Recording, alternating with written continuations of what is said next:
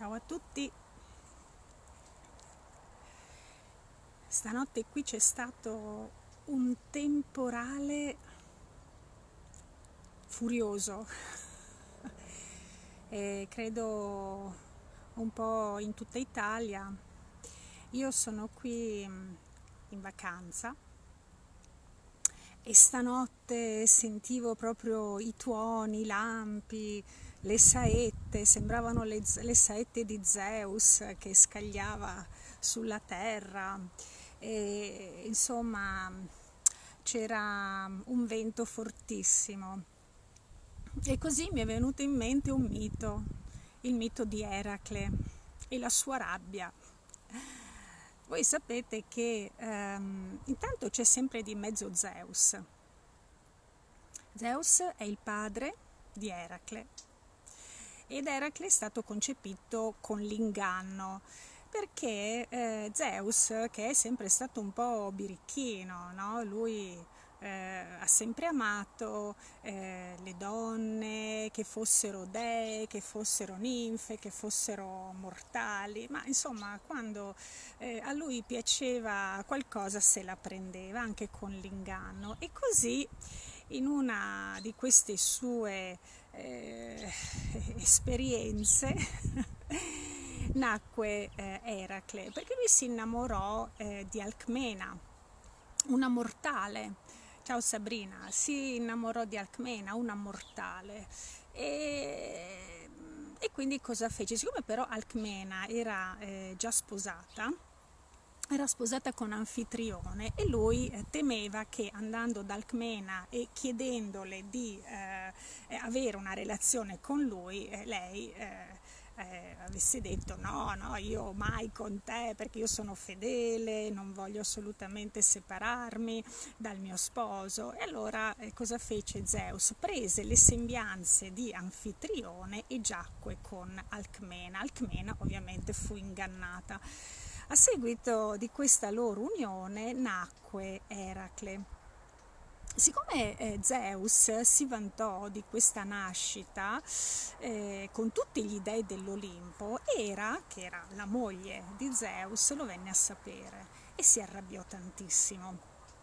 E così iniziò ad avere istinti omicidi nei confronti di questo bambino, di questo nuovo nascituro. Zeus però amava questo figlio e quindi volle regalargli l'immortalità. Ecco che allora si compì il secondo inganno, e cioè prese il bambino all'insaputa di Hera, lo portò sull'Olimpo, e quando Hera dormiva lui mise il bambino sotto il seno di Hera affinché lei lo allattasse, poiché grazie al suo latte lui avrebbe potuto diventare immortale. Eracle, che insomma già da piccolo era molto forte, morse il seno di Hera, e Hera si svegliò, vide questo bambino attaccato al suo seno e lo scaraventò via. In questo atto perse alcune gocce del suo latte, che quindi cadendo dall'Olimpo crearono quella che noi oggi vediamo essere come la Via Lattea. Il bambino però divenne effettivamente immortale, ma questo fece ancora di più arrabbiare Hera, che cercò in tutti i modi di ucciderlo. Tant'è che gli mandò a questo povero infante in culla due grandissimi e potentissimi serpenti che avrebbero avuto il compito di divorarlo. Ma Eracle, già forte per la sua età, prese tra le mani questi due serpenti e li stritolò, e quindi anche questo tentativo di uccisione da parte di Hera fallì. Il bambino poi crebbe, divenne un ragazzo molto forte, un ragazzo molto prestante. Si dice che addirittura era alto più di 2 metri. Amava poco le arti e la musica, era più portato alle attività manuali, per le attività che avevano e necessitavano di una certa prestanza fisica.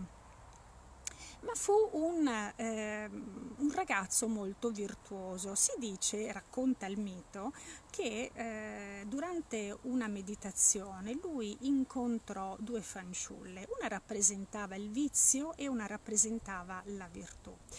Decise nella sua meditazione di seguire quella fanciulla che rappresentava la virtù e quindi di impegnarsi nella sua vita affinché lui potesse essere sempre di aiuto a qualcuno. Ma torniamo alla dea Hera, che non voleva assolutamente abbandonare i suoi propositi omicidi.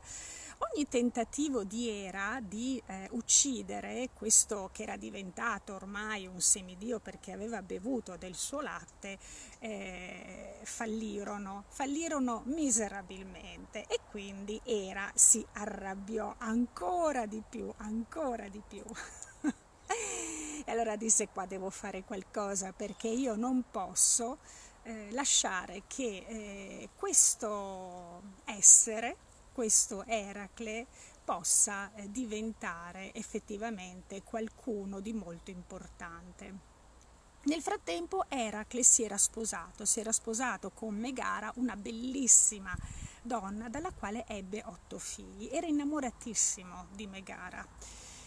Cosa fece allora Hera? Disse: visto che qui attraverso la forza non possiamo fare nulla, cerchiamo di utilizzare un'altra strategia. Andò dalla dea Lissa. La dea Lissa era una dea che riusciva attraverso così i suoi incantesimi a rendere le persone irascibili, molto irascibili. In effetti devi sapere che un tempo, quando non vi erano tutte queste tutte queste metodologie psicologiche per parlare alle persone, ai bambini, ai fanciulli, dei loro comportamenti, delle loro dinamiche, del loro modo di vivere la vita, si faceva sempre riferimento al mito. E quando qualcuno era particolarmente irascibile, si diceva: guarda, la dea Lissa si è impossessata della tua mente. Quindi la dea Lissa è la dea della rabbia, è lo spirito della rabbia. Hera andò da Lissa e le disse: senti, qua dobbiamo fare qualcosa, tu cerca di andare da Eracle e fallo impazzire. La dea Lissa acconsentì e quindi si recò da Eracle, lo fece impazzire e Eracle, soggiogato da questa rabbia, uccise sua moglie e tutti i suoi figli. Quando l'incantesimo poi svanì, lui si rese conto di ciò che aveva commesso e quindi decise di suicidarsi. Ma ci fu un grande amico e compagno che gli disse: non ti devi suicidare, vai dall'oracolo e raccontagli la tua storia e senti anche che cosa lui ti dice, senti i suoi consigli. E così fece Eracle. Andò dall'oracolo, l'oracolo gli disse: no, perché il suicidio non è una purificazione, non puoi lavare via tutto questo sangue dalla tua anima semplicemente suicidandoti, perché verseresti altro sangue. Quindi tu dovrai compiere un grande cammino di purificazione. Un grande cammino di purificazione che riuscirà a sciogliere tutte queste tue condizioni interiori che ti fanno stare così male.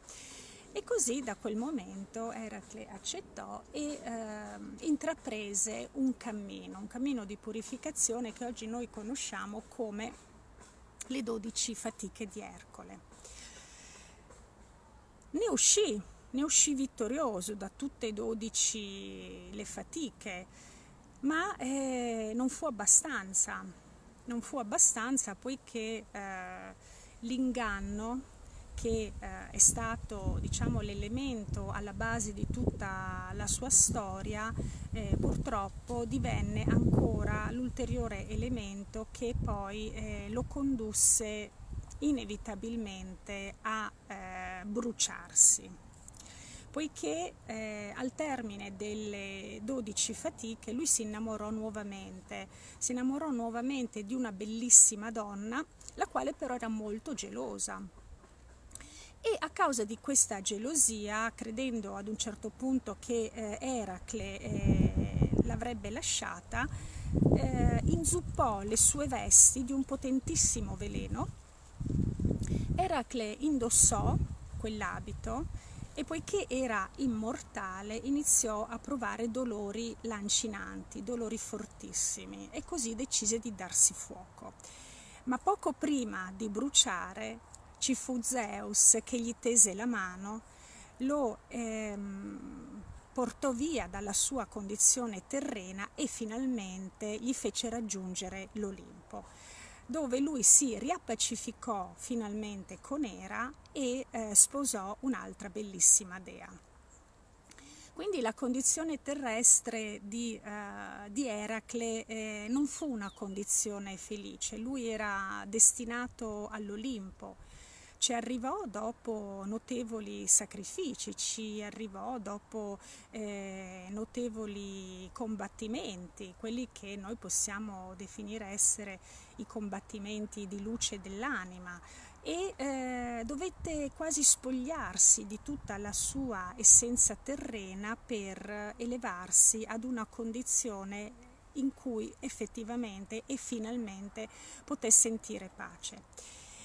Allo stesso tempo questo mito di Eracle ci riporta ad un'emozione molto, molto forte, che è quella della rabbia.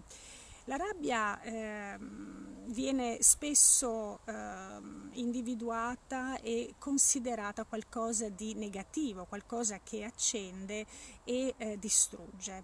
Tipicamente nel mito si parla di Eracle, che è un maschio, perché socialmente la rabbia è più attribuita ed è più facile da tollerare nell'universo maschile che in quello femminile. Questa è una condizione culturale, una condizione sociale, ma al contempo non significa che il mondo femminile non senta questa energia, non senta questa vibrazione, poiché la rabbia, ma come tutte le altre emozioni, non ha genere, non è maschile o femminile, è un'energia che si presenta, è uno spirito, è un dio, è una dea, è la Dea Lissa che viene a trovare e che ci porta nel suo mondo, che è quello della irascibilità, della rabbia, a gradi diversi di intensità, ma comunque pur sempre rabbia.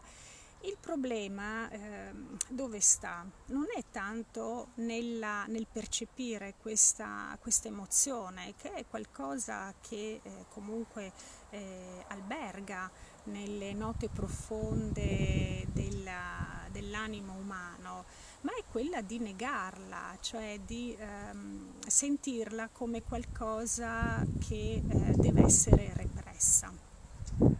Quando si reprime la rabbia si crea una, e lo dice la parola stessa, repressione, si crea una pressione. La pressione però è interiore, vuol dire che non stai trasformando, se non usi uno strumento consapevole di trasformazione dell'emozione, la sua energia continua a rimanere esattamente laddove si trova e sì a fare danni. Quindi la rabbia non è male, la rabbia non è bene, la rabbia è semplicemente uno spirito e va onorato, va pacificato, perché quando si presenta ti sta portando sempre un messaggio. Quando sentiamo nelle nostre corde che vibrano al ritmo di questa emozione, dobbiamo sempre fermarci un attimo e sentire che cosa, il messaggio che ci porta. Forse c'è qualcosa che non è stato detto, non abbiamo avuto il coraggio di dire e la nostra anima invece avrebbe voluto esprimere, c'è un'azione che non abbiamo fatto, un'opera che non abbiamo compiuto ma che era importante compiere, era necessario per la nostra armonia, per il nostro fluire nell'amore farlo. Anche la rabbia è un'espressione dell'amore, così come la paura, la vergogna, la tristezza. Le espressioni dell'amore non sono solo gioia, felicità o altri sentimenti o altre emozioni che socialmente vengono giudicati positivi, tollerabili, accettabili. Nell'amore c'è tutto. Nell'amore c'è il nero, c'è il bianco, ci sono le diverse intensità di grigio, le diverse sfumature.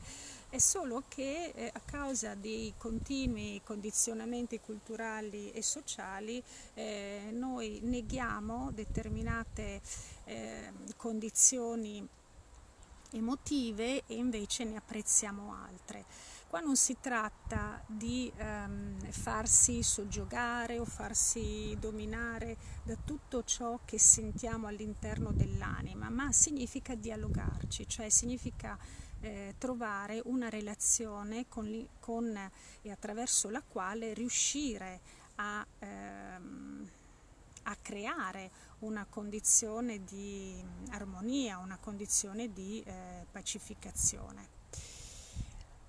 La rabbia è qualcosa che è come un fuoco e di fatto è un'energia di fuoco, è un'energia, ma così come il fuoco brucia, il fuoco è anche ciò che ti permette di trasformare gli alimenti nella cottura, è l'elemento che ti aiuta a creare una trasformazione. Quindi dipende sempre da come tu vedi le cose, dipende sempre dalla consapevolezza che hai, da quale scelte vuoi fare, da che strada vuoi intraprendere. Ti faccio un esempio della rabbia costruttiva, perché poi ovviamente c'è anche la rabbia distruttiva, come quella di Eracle. Eracle purtroppo aveva una rabbia distruttiva all'interno, poiché non era consapevole, era soggiogato da questa dea e uccise inconsapevolmente, accecato dall'ira, la moglie e i suoi figli. Ma ci sono energie che sottendono la rabbia, che di fatto ci aiutano anche a creare una condizione di ribellione, cioè un'energia, una vibrazione, una forza che ci aiuta con una grande spinta ad intraprendere un cammino diverso, a cambiare rotta, a fare scelte che sono assolutamente controcorrente, ma che ci aiutano ad elevarci, ci aiutano ad accedere ad una parte di noi che in altri contesti non vedremo neanche. È un po' come quando, per esempio, ti faccio questo esempio che è secondo me molto anche intuitivo, un genitore che vede un figlio in pericolo e dentro di sé sente una spinta ad andare verso quel pericolo per sottrarvici il figlio. Non si fa tante domande, c'è un valore molto più alto e utilizza un'energia che ha molto a che fare con quella della rabbia per poter andare a salvare una persona per lui molto importante, per lui o per lei molto importante. Quando abbiamo valori molto grandi e vediamo che questi valori tendono ad essere soppressi, ad essere oppressi, non riconosciuti, ecco che, perché poi quello del figlio, della figlia è un simbolo, ecco che un'energia spunta dentro di noi che ci spinge a compiere un gesto che in altre occasioni non avremmo mai compiuto. Quell'energia lì è un'energia che va benedetta, è un'energia che va riconosciuta. Dobbiamo allora scardinarci da quelli che sono i condizionamenti sociali, perché la verità sta solo nelle nostre corde profonde. Non è dando un nome ad una emozione o ad una vibrazione che noi possiamo giudicarla, bene o male. Devi scavare un po' più a fondo, devi andare a sentire cosa tocca dentro di te, quali sono i valori che mette a rischio una determinata situazione e quindi che cosa quella energia ti condurrebbe a fare se tu la ascoltassi con la consapevolezza nel cuore, e quindi poi ad agire come con la forza di un drago, con la stessa forza di Eracle, che però segue la virtù e non il vizio. È un po' più complicato per le donne, perché culturalmente, per l'educazione ricevuta, le donne sono quasi sempre coloro che devono avere il sorriso sulle labbra, essere sempre accondiscendenti, indossare maschere che ci portiamo dietro nel corso del tempo. Addirittura arrivano queste maschere dalle nostre antenate e maschere che dobbiamo però toglierci e iniziare a guardare anche dall'altra parte. L'anima delle persone, che sia incarnata in un corpo di uomo o di donna, poco importa, porta con sé delle richieste, porta con sé sempre dei messaggi di evoluzione. Se tu senti grande rabbia dentro e sei anche in un percorso spirituale, in un percorso di sviluppo, di conoscenza profonda di te stessa, forse, o di te stesso, forse tu sei la persona che i tuoi antenati o le tue antenate hanno chiamato per sciogliere e risolvere molti nodi. In psicogenealogia, nelle costellazioni, spesso si vede che il campo morfogenetico ha il tema della rabbia, un tema che arriva da generazioni e generazioni precedenti.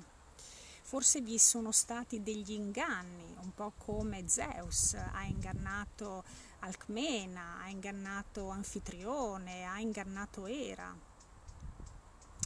E l'inganno che si mette in scena, si mette in atto poiché si vuole raggiungere un obiettivo ma si ha paura del rifiuto, hai visto tu stesso ascoltando il mito che genera sempre poi, poiché c'è sotto un tradimento, genera sempre un grande spazio che viene riempito dalla rabbia. Magari guardandoti alle spalle, guardandoti indietro, ti puoi accorgere che anche i tuoi avi hanno subito una Dea Lissa, sono stati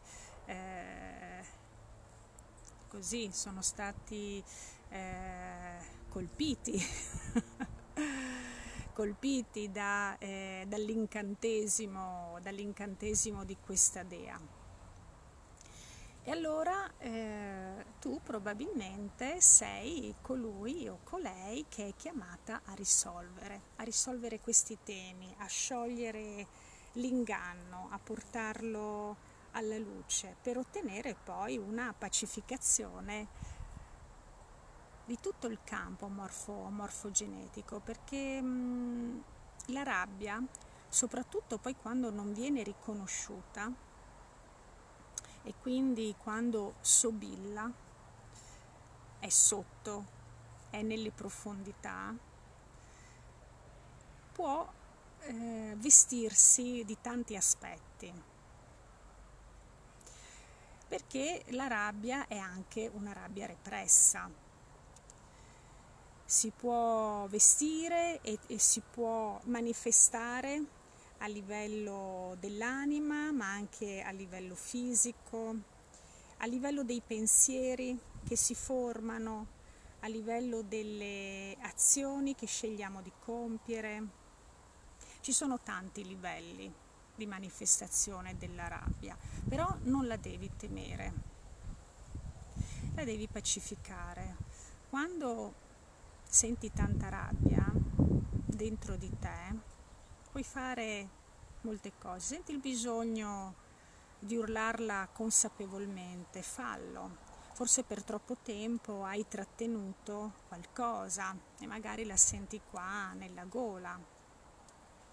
Puoi prenderti poi uno spazio dove respirarla, poiché la rabbia va respirata. Respirare significa riportarla alla sua condizione naturale, che è anima, che è invisibilità, che è spirito, che è Dea Lissa.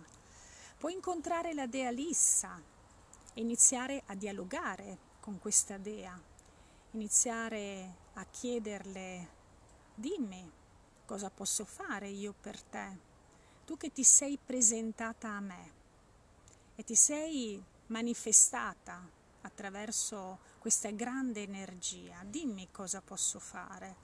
Ma allo stesso tempo, poiché le dimensioni dell'essere sono tantissime, se senti una spinta intanto a esternare in maniera forte questa energia, trovati un ambiente in cui puoi farlo. E con consapevolezza, cioè mentre ti osservi, fallo. Non temere e non giudicarti, semplicemente osservati, e così come benedici poi la Dea Lissa che è venuta a trovarti, le rivolgi anche una frase dicendole: ho fede in te, benedici anche te stessa, te stesso, amati per ciò che senti, amati per ciò che provi, non giudicarti. Il giudizio è quello che fa salire ancora di più la rabbia. E ricorda sempre anche che l'altra faccia della rabbia è la ribellione. Ci sono tantissimi miti che raccontano l'atto di ribellione. Per esempio c'è anche il mito di Antigone che si ribella alle istituzioni sociali e fa qualcosa che suo zio, il re, le avrebbe impedito di fare, ma lei lo fa lo stesso perché sente che c'è un valore dietro ciò che lei ritiene giusto che debba essere fatto, e non tradisce quel valore, piuttosto tradisce le istituzioni sociali e quindi agisce. Non temere di manifestare la tua ribellione, poiché se tu ti lasci portare via dal giudizio, dalle considerazioni che la cultura, le tradizioni sociali fanno, purtroppo la tua rabbia incrementa. Quindi devi trovare l'aspetto di luce della rabbia. È un po' come il Tao: quando tu vedi la forma del Tao vedi sempre che c'è bianco e nero, e in ogni bianco c'è un puntino di nero e in ogni nero c'è un puntino di bianco.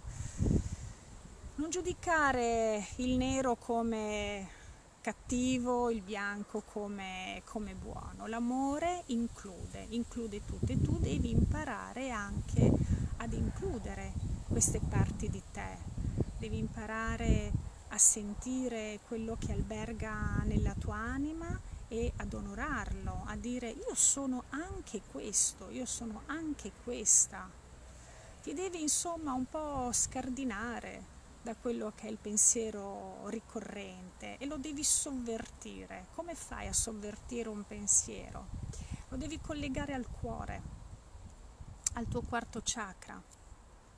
Quando si ama incondizionatamente, si amano tutti gli aspetti di sé e degli altri. Questo crea tantissima libertà.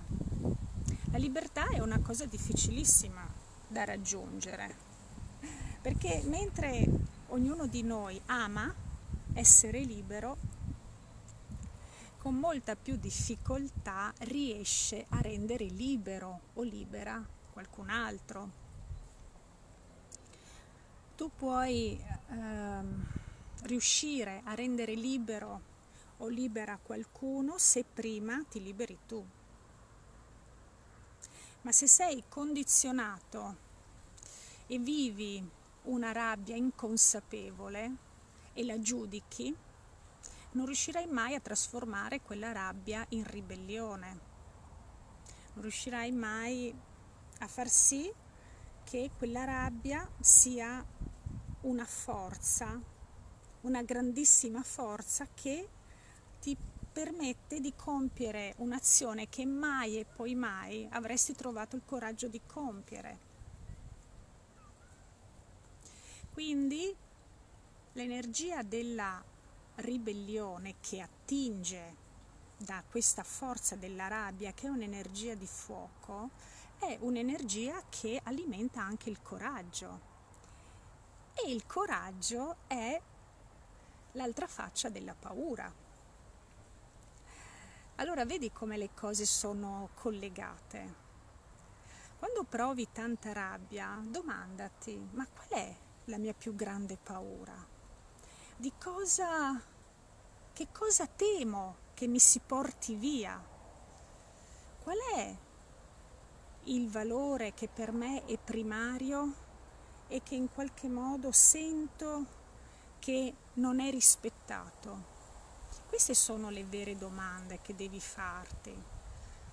Giudicare la rabbia non ti serve a niente, ti serve solo a perdere energia. Allora tu pensa, inizi da un lato a perdere energia perché stai giudicando la tua rabbia, dall'altra però hai bisogno di energia per agire. Capisci che grande frattura, che grande conflitto che c'è dentro di te? Hai bisogno di allineamento. Questo allineamento non è qualcosa che tu trovi perché lo pensi. Non troverai mai allineamento perché pensi di trovare allineamento. L'allineamento che si può sentire lo puoi trovare nell'ascolto, nel silenzio e nell'assenza di giudizio. Devi iniziare a dialogare con tutto ciò che tu senti dentro di te e devi imparare a comunicare, cioè trovare quella forma di comunicazione, quel linguaggio che ti permetta di comprendere i tuoi stati d'animo, ti permetta di comprendere i tuoi stati fisici, ti permetta di comprendere i tuoi stati mentali, senza sforzo. Se qualcosa non la comprendi, non importa, non devi sforzarti, affidalo all'universo. L'universo ti darà poi il modo di trovare la coerenza, di trovare la strada, di trovare il sentiero, ma non sforzarti. Non sforzarti perché sennò ti arrabbi ancora di più. Io in questi giorni qua sono in vacanza, come ti dicevo, all'Elba, che per me è un posto meraviglioso. Ci sono forti energie che, se ascolti, ti possono radicare, sostenere, ma possono anche portarti via. E quando quando entravo in acqua, notavo, qui l'acqua è molto trasparente, quando entravo in acqua, come un rituale, io chiedevo all'acqua di poter purificare tutti i miei stati d'animo, purificare gli stati mentali, purificare il mio corpo. Chiudevo gli occhi e stavo, e poi ringraziavo l'acqua che mi aiutava in questi passaggi. Ecco, farsi aiutare con dei rituali dalla natura è molto importante, perché finché tu rimani nei condizionamenti sociali, ti stacchi e ti separi sempre di più da quelli che sono invece i legami profondi che devi coltivare, che sono quelli con la natura. Se impari a coltivare i legami con la natura, impari a collegarti con la tua spontaneità, con la tua naturalezza. Impari nuovamente a riascoltare il tuo bambino interiore.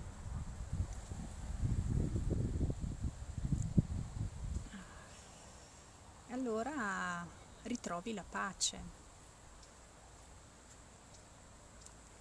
Ritrovi la pace e quella pace diventa un nuovo equilibrio. Allo stesso tempo le esperienze che tu affronti, che superi, devono diventare delle nuove risorse per te. Ti devono insegnare ad essere diverso, ma anche a utilizzare l'esperienza che hai fatto per renderla utile nelle esperienze successive. Per esempio, ti racconto questo: quando in una delle sue 12 fatiche Ercole dovette incontrare per sconfiggere il leone di Nemea. Questo leone aveva una pelle invulnerabile, per cui lui provò ad ucciderlo con le frecce, perché era un leone che spaventava, e non solo spaventava, ma addirittura uccideva tantissimi esseri umani.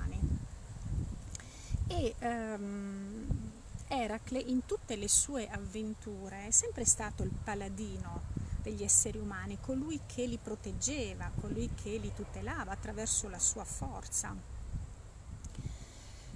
Quindi non poteva ucciderlo con le frecce, e allora cosa fece? Utilizzò la forza delle sue braccia e lo soffocò. E poi prese la sua pelle, una pelle invulnerabile, e ne fece un grande mantello. Questo grande mantello lo rese a sua volta invulnerabile da tutti gli attacchi degli esseri umani. C'è un grande simbolo in tutto questo, perché quando la rabbia assale l'individuo compie una lotta, compie un gesto molto arduo che diventa poi un'esperienza che può far valere anche per i momenti successivi. Quando tu sconfiggi un leone, devi ricavarne la pelle e la devi utilizzare come mantello per renderti poi invulnerabile negli attacchi successivi. Allora ne ricavi un fine, ne ricavi un valore. Ma se tu uccidi il leone e poi lo lasci lì, non avrai ricavato nessuna consapevolezza da quell'esperienza. Quindi capisci che la differenza la fai sempre tu, a seconda di come vedi ciò che ti accade e da ciò che ti vuoi portare, tra virgolette, a casa da quell'esperienza. Bene, adesso c'è un po' di materiale per pensare, vero? a quello che alberga dentro di noi. Io adesso ti saluto, vorrei darti un rituale se vorrai farlo. Allora, siccome la rabbia è un'energia, uno spirito collegato al fuoco, puoi, se vuoi, metterti davanti a una candela accesa, osservare la fiamma e vedere questo fuoco non più come qualcosa dentro di te di distruttivo, ma come una fiamma che illumina una stanza. Guardala mentre è sulla candela. Magari ti metti al buio e vedi come quello stesso fuoco può illuminare una stanza buia per diventare una nuova luce. Io ti auguro di illuminarti con questa grande luce dentro di te.